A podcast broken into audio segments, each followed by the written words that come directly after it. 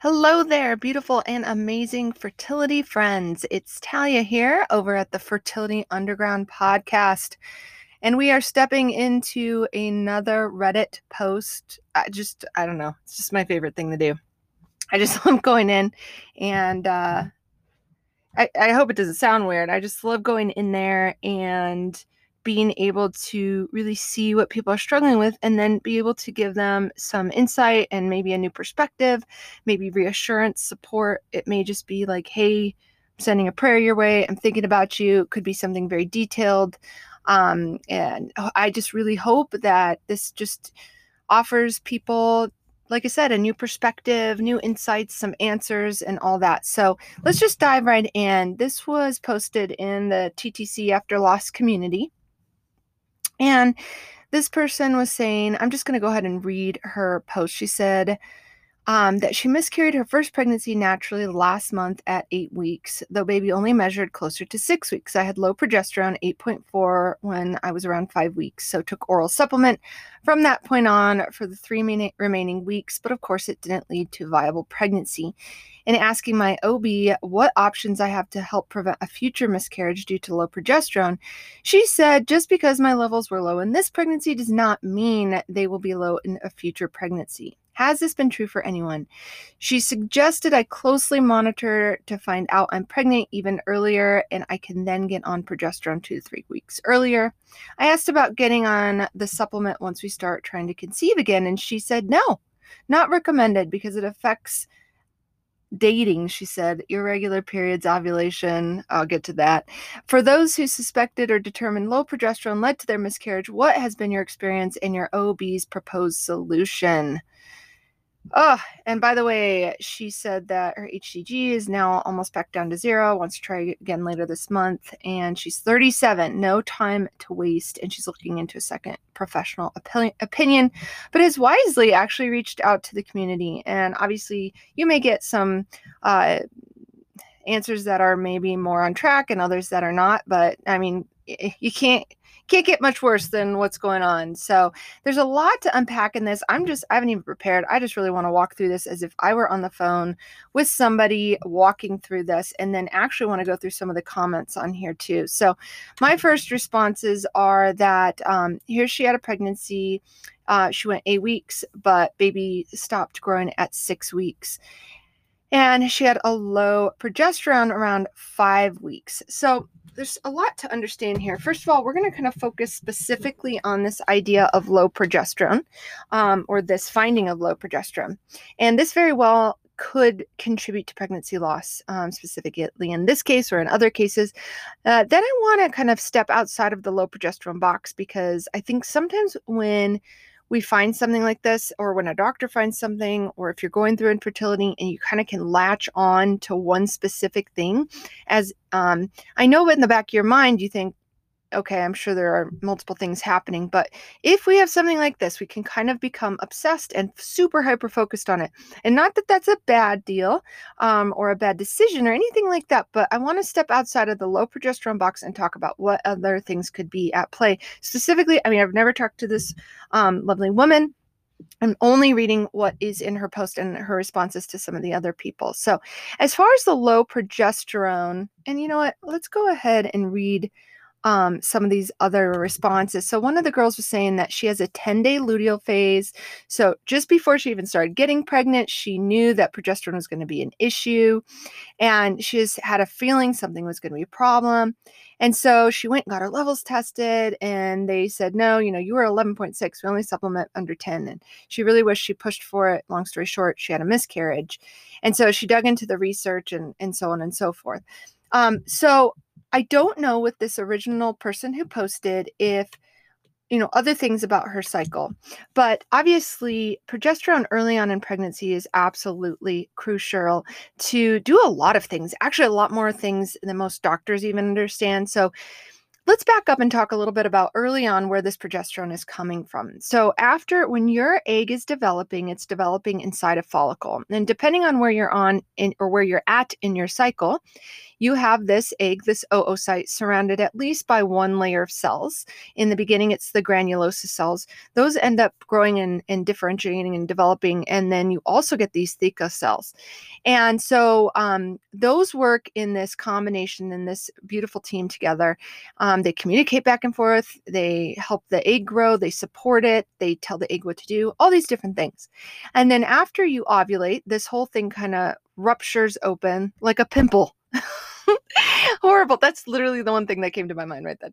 But basically, these uh, cells, the granulosa cells and the theca cells are left over and they kind of morph into what's called the corpus luteum. You can see that on ultrasound. You can see it in the ovary. You can know exactly kind of what side of the what ovary you ovulated from and all those different things. And the main purpose of the corpus luteum is to make progesterone, to prepare the uterus for pregnancy and to maintain some changes as that embryo implants and as the placenta develops so that at a certain point there's like a, a, passing of the baton and the placenta will begin to make the progesterone and that will be the source of it from there on out. So corpus luteum very important.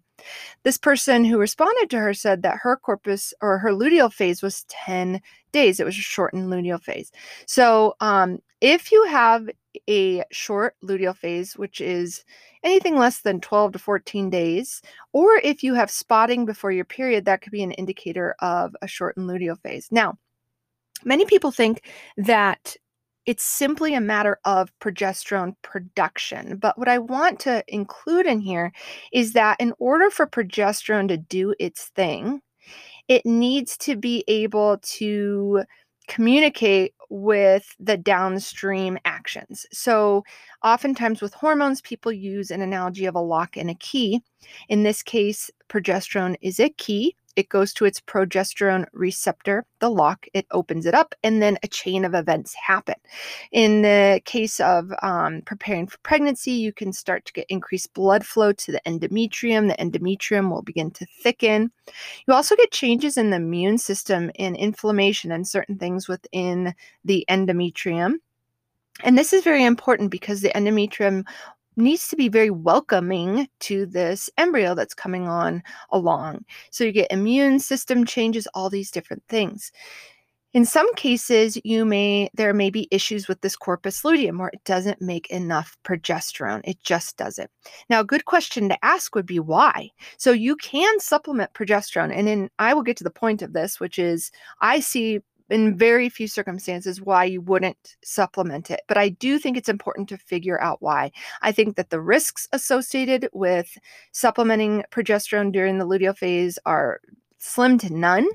Uh, progesterone is a, a beautiful hormone of course you can eh, eh, with anything there could be too much of a good thing but it's very anti-inflammatory i think that particularly if you have signs of of low progesterone i don't see a big risk there that being said and by the way, we'll get down to later about how you can do this on your own without getting official approval from your elite and uh, dictator OBGYN or reproductive endocrinologist. And this actually gets mentioned in the bottom of this post. But the other thing to consider is you may actually even have enough progesterone, but that the progesterone is unable to do its job. One thing that's notorious for causing this is endometriosis.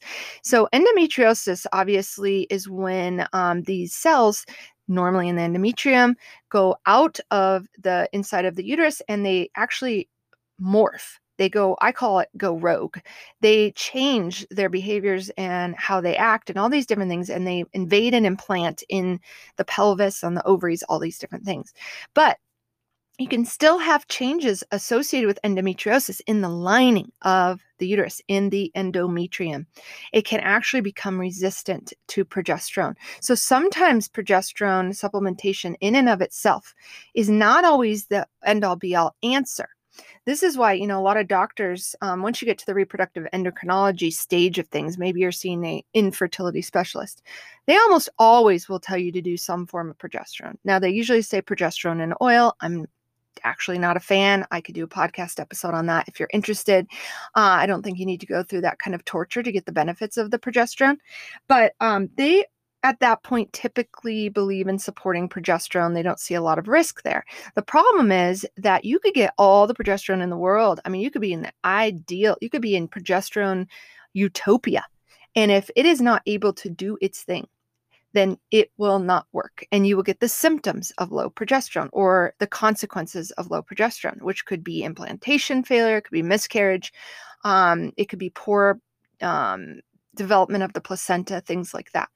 So that's something that doctors don't really grasp is that it's not just about the amount of progesterone, it's about why is it low and also could there be progesterone resistance. So, for example, you could have a shortened luteal phase, but why is that? Why is that corpus luteum unable to maintain itself and its production of progesterone um, for a long enough period of time. Why is that happening? I think this is a very important uh, question to ask because then you can begin to determine what's really the deeper problem. If it is something like uh, those granulosa cells those theca cells, those could have been damaged by things. They could be um, harmed or damaged, and now they are unable to kind of fulfill their life's purpose or their role. Um, it could be an association with endometriosis. It could be something like that. And then those things all actually impact egg quality um, not just those other cells. So it really kind of is this trickle down effect where you finally get to the bigger issues. And if you can really address the bigger issues, then these other issues that look like the big issues right now start falling into place. The other thing about checking progesterone, I will say, is and I've talked about this a bit before with checking a luteal phase progesterone. Not only obviously do people ovulate at different times and you have to be really really confident about knowing when you're ovulating to know when to check a luteal phase blood progesterone level. But checking progesterone levels at any time can be a bit of a challenge because those levels actually do fluctuate. They could still be normal but fluctuate greatly within a very short period of time. So that's something to consider. But even in this case i mean if you have a progesterone level and you're early in, on in pregnancy and I mean, an 8.4 to me is just not adequate. I see no reason why you would want to wait until you have a positive pregnancy test because at that point, you may already have the degradation or the breakdown of the corpus luteum. It's already breaking down, and what's the changes that needed to have happened inside of the uterus and the endometrium and all these different things are already going to not have kind of occurred in the right time frame. So I completely disagree with this. I would get on the progesterone if this is something that you decided was going to be beneficial to you. I would be doing it in the luteal phase. And people think that, oh, this is going to jack up so she her doctor said it's going to cause uh, affect dating um or which is she refers to as irregular periods and ovulation. That is such bs okay? First of all you can even use progesterone before you ovulate and you'll likely still ovulate. Second of all if you're using it in the luteal phase by definition that is after ovulation um and it's if you're having irregular periods or issues with ovulation, you already have hormonal imbalances anyway. So if anything, that progesterone is likely going to help you regulate that. And and here's the thing. You know, there are things you can do definitely like like I'm going to read in, in a minute here of um, one of the other people who commented on this and said, Hey, you know, I got over the counter progesterone. So there are a lot of things you can do on your own. And, and progesterone, I believe in that luteal phase is very forgiving. Um, as long as you're not getting crazy with it, it I think it's going to be very forgiving. I, I really think that the likelihood of it being detrimental to you is very low. Again, you can get too much of a good thing, um, but I think if you start low and slow, that likelihood is going to be very low. So I would not wait.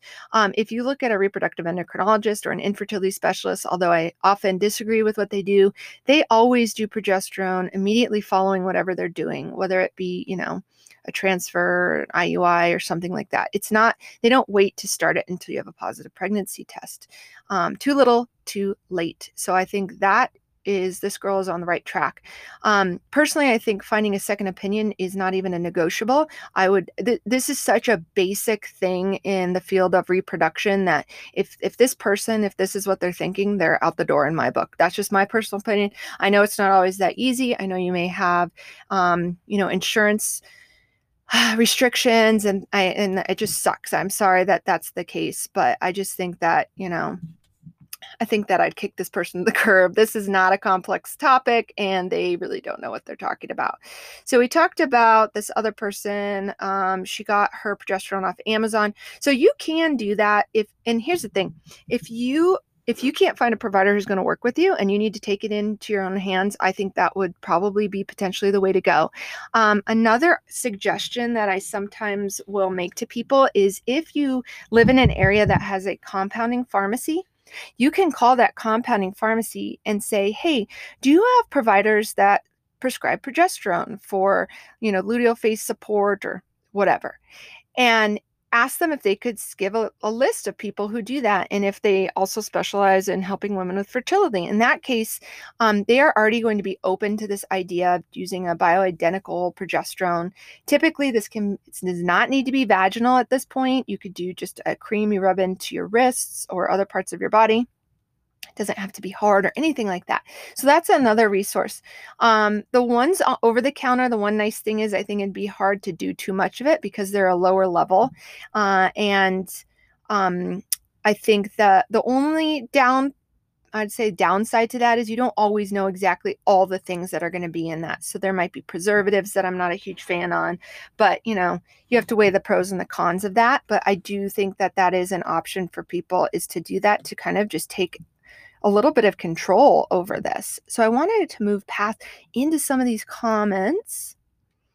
Um, and then she said, so these people are talking a little bit about these short shortened luteal phase. They talked a little bit about cycle day uh, of ovulation, and both are saying that they ovulate around like day 20, 21, which can be very common, which is why I really believe in having reliable ways to predict and confirm ovulation. Um, and then I did want to address another person in here. There's a couple. One woman said she had two miscarriages this past year, one at six weeks and one at 11 weeks. Um, and so she finally is getting progesterone to use in this next cycle. But again, this, and let me read one more. Um, again, one of the things that progesterone could indicate, and, and they kind of bring this up if the progesterone levels are low early in pregnancy, it could be a sign in and of itself that there's an issue with the pregnancy. But I would definitely start with what could be happening early on, earlier on in this, in this um, kind of timeline of events because if there's an issue with the pregnancy it's likely coming from something like egg quality or you know maternal tolerance or things like that. So it really does go back to kind of our basic tenets of, of what contributes to fertility. So i did want one other person in here who said that she had an ultrasound. Let's see here really quick one other person said that they had a ultrasound done and that she had a great heart rate and then at six weeks or seven weeks and then she had a um, went in for a later ultrasound at like eight or nine weeks or ten weeks and there was uh, the baby had not made it and there was no heartbeat. And that is, by the way, I, I don't want to go too much on a tangent here, but if you are seeing a normally progressing pregnancy and then there's a heart rate and then you the baby the pregnancy is lost this can be an indicator that that pregnancy was actually a normal genetically normal pregnancy and that to me is a big big sign that something else could be going on potentially with the immune system or with the quality of, of eggs and things like that which is actually a good segue into my final, my second half of this, which is, and let me just make sure that we are not, okay, we got 10 minutes because you know I'm a talker, people. You know I like to talk. My segue into the second half of this discussion, which is yes, we've discussed how important progesterone is, how important it is to have an adequate amount of progesterone. And then, even more importantly, because this is a harder thing to manage, is to make sure that it can do its thing, that it can cause its actions down the road, right? That it can actually do what it needs to do. But let's jump off to the second point. And so I don't want low progesterone to be, again, that sticking point that you become just completely focused on and then we stop looking at the other things. I think it can act as a red herring and it can distract you. This happens all the time. And I'm not saying this in a bad way, particularly to you as the woman, because it's not excuse me, it's not like you went through school and you got, you know, educated on all these things in fertility school, right?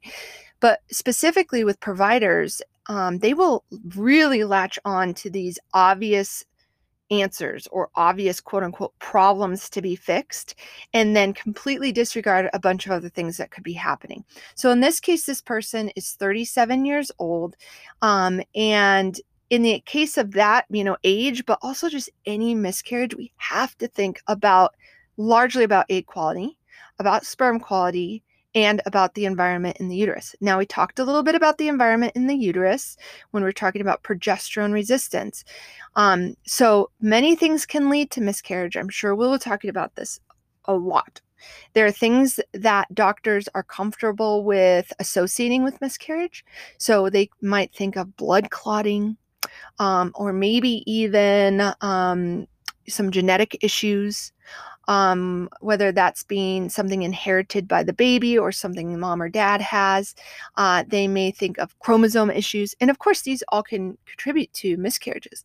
But you know, let's not put the cart ahead of the horse. What could be before that in a lot of these cases? So, in this case, um, I would definitely be looking into egg quality. At 37 years old, your eggs have been exposed to a lot of things over time, and that could be impacting egg quality there are a lot of components to this. Um, it can be DNA damage, it can be the mitochondria in the cell, which are the energy makers of the cell. Um, it could be waste that accumulates in the cell. So think about this some of the eggs that we could potentially ovulate have been around for, in this case, 37, 38 years. They are living, breathing, active cells. Um, much like a human being, they use energy, they use um, nutrients, and they also make waste. Uh, and waste can accumulate, particularly in certain situations. So that can impact egg quality.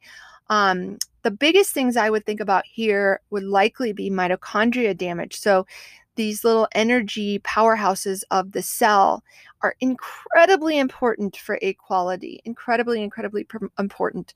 And not just for egg quality because you know as your eggs are developing and as you're getting ready to ovulate and as that egg becomes um, is fertilized and now that genetic material kind of combines with the male genetic material there's a lot happening with dna there's chromosomes being pulled apart all these different things takes incredible amounts of energy, so much so that ovarian follicles, that eggs, have more of these energy producers, these mitochondria, than any other cell in the body.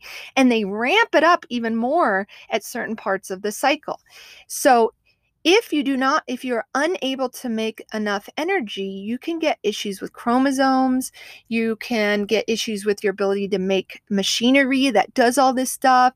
You maybe aren't as good at, at eliminating waste. And then let's say you still have a pretty good egg and you get fertilized. That energy source, those mitochondria that the egg brings with it, those are actually going to make the energy for the early embryo. And the embryo think about this. This embryo goes from one cell and divides rapidly. I mean, insa- I mean, you go from two cells joining at 6 weeks you have a baby with a heartbeat. I mean, that's insanity how much is happening. All this differentiation which means cells becoming different things and and cells dividing, growing. I mean, it it, it takes an incredible amount of energy. And all during that, that embryo is trying to make sure it keeps every every cell, every time it divides, it wants to make sure that that cell has the normal chromosomes. So actually, those energy um, powerhouses, those mitochondria that the baby inherits, they only inherit from mommy, and they are crucial that they are there are enough of them these mitochondria and that they make enough energy so that while the baby is dividing in the very beginning there it can maintain the normal amount of chromosomes. So, in fact, you can even have a baby that starts out with normal chromosomes. It's a euploid embryo and it can flip flop to an aneuploid embryo, which has abnormal chromosomes in it and is often non compatible with life. So that's something to consider here. Egg quality is a huge component of this. Sperm quality can be a big component of this. Um, sperm, I always say, don't bring a lot to the table. They bring DNA and they bring da- and they bring baggage. And if they bring too much baggage, that can be a, sometimes too much for the egg and then ultimately the embryo to manage. So that's an important part. And then we come back around to that uh, environment in the uterus what's going on in there um, first of all is the mom if is the mom's body able to recognize the embryo does it know okay hey this embryo is part mom's dna but part foreign crazy man dna that we think is looks like an invader. It has to be able to recognize that. That baby is like a transplant. It's like a transplanted kidney. So the mom's body has to be able to recognize that. But then the key here is it has to shift to tolerance, where it says, I understand that this embryo, this baby, is only half of my DNA. It looks foreign to me, but I am not only going to tolerate it, I'm going to accept it and support it. And that needs to happen. You have to have the ability for the embryo to implant and then establish and the placenta is to establish and all these are very very intricately related with hormone communication um, energy resources inflammation and the immune system um, I, I will not ever stop talking about the immune system when it comes to reproduction, when it comes to creating a tiny human, because it is the cornerstone of it. It can impact egg quality, it can actually harm sperm, the immune system, it can then impact the ability for an embryo to develop, to implant, and to thrive.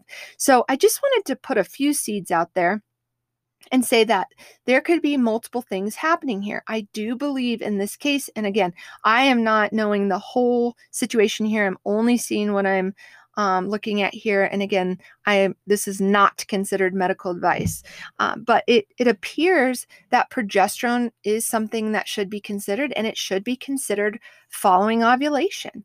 Um, it's not going to jack up your cycles. It's not going to mess with tracking or anything like that. If anything, it would make things more regular.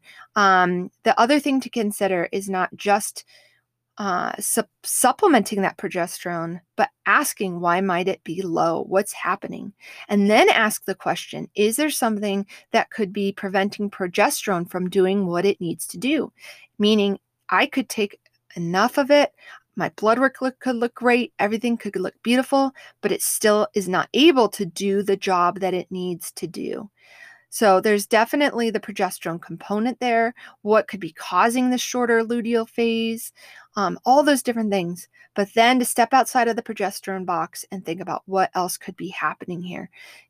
I have no doubt that for the majority of women who are having issues trying to conceive, there are components of egg quality and the environment in the body, specifically the immune system, inflammation, and hormone imbalances, things like that. So I just wanted to kind of plant a few of those seeds, see, hopefully, um, add some new insights to this conversation. I, I actually think that the women who con- commented on this post had some really great things to say. And then one of the women ended her post, and I thought I just loved it because I could see hear her being so feisty. Um, she said, "I absolutely hate that these docs make women go through multiple miscarriages before pre- prescribing progesterone when there's no harm in doing so." And good for her for stepping up and saying, I am not going to tolerate this. I am not going to just sit here and be your guinea pig while you like go on and see all your other patients. And I got to have three miscarriages. I have to lose three human lives before you take me seriously. No, that doesn't need to happen. It just does not need to happen. So I love seeing the spunkiness there. And um, hopefully I've, I've maybe added a few other insights for the original person who posted this and the amazing women who commented below. Hopefully, this was helpful to you. And if you were the person who posted this, I hope that it was helpful to you as well.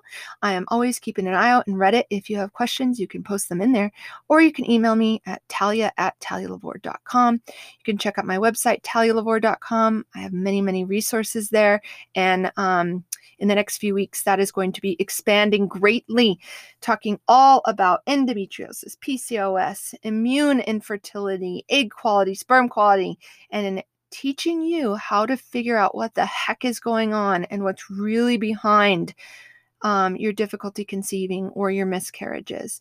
Um, and as always, if you have questions, if you um, would like more insight from me, again, talia at talialavore.com, and I will see you in the next episode. Have a fabulous day, and I'm always thinking about you, praying for you, and I'm your biggest cheerleader. Talk to you soon.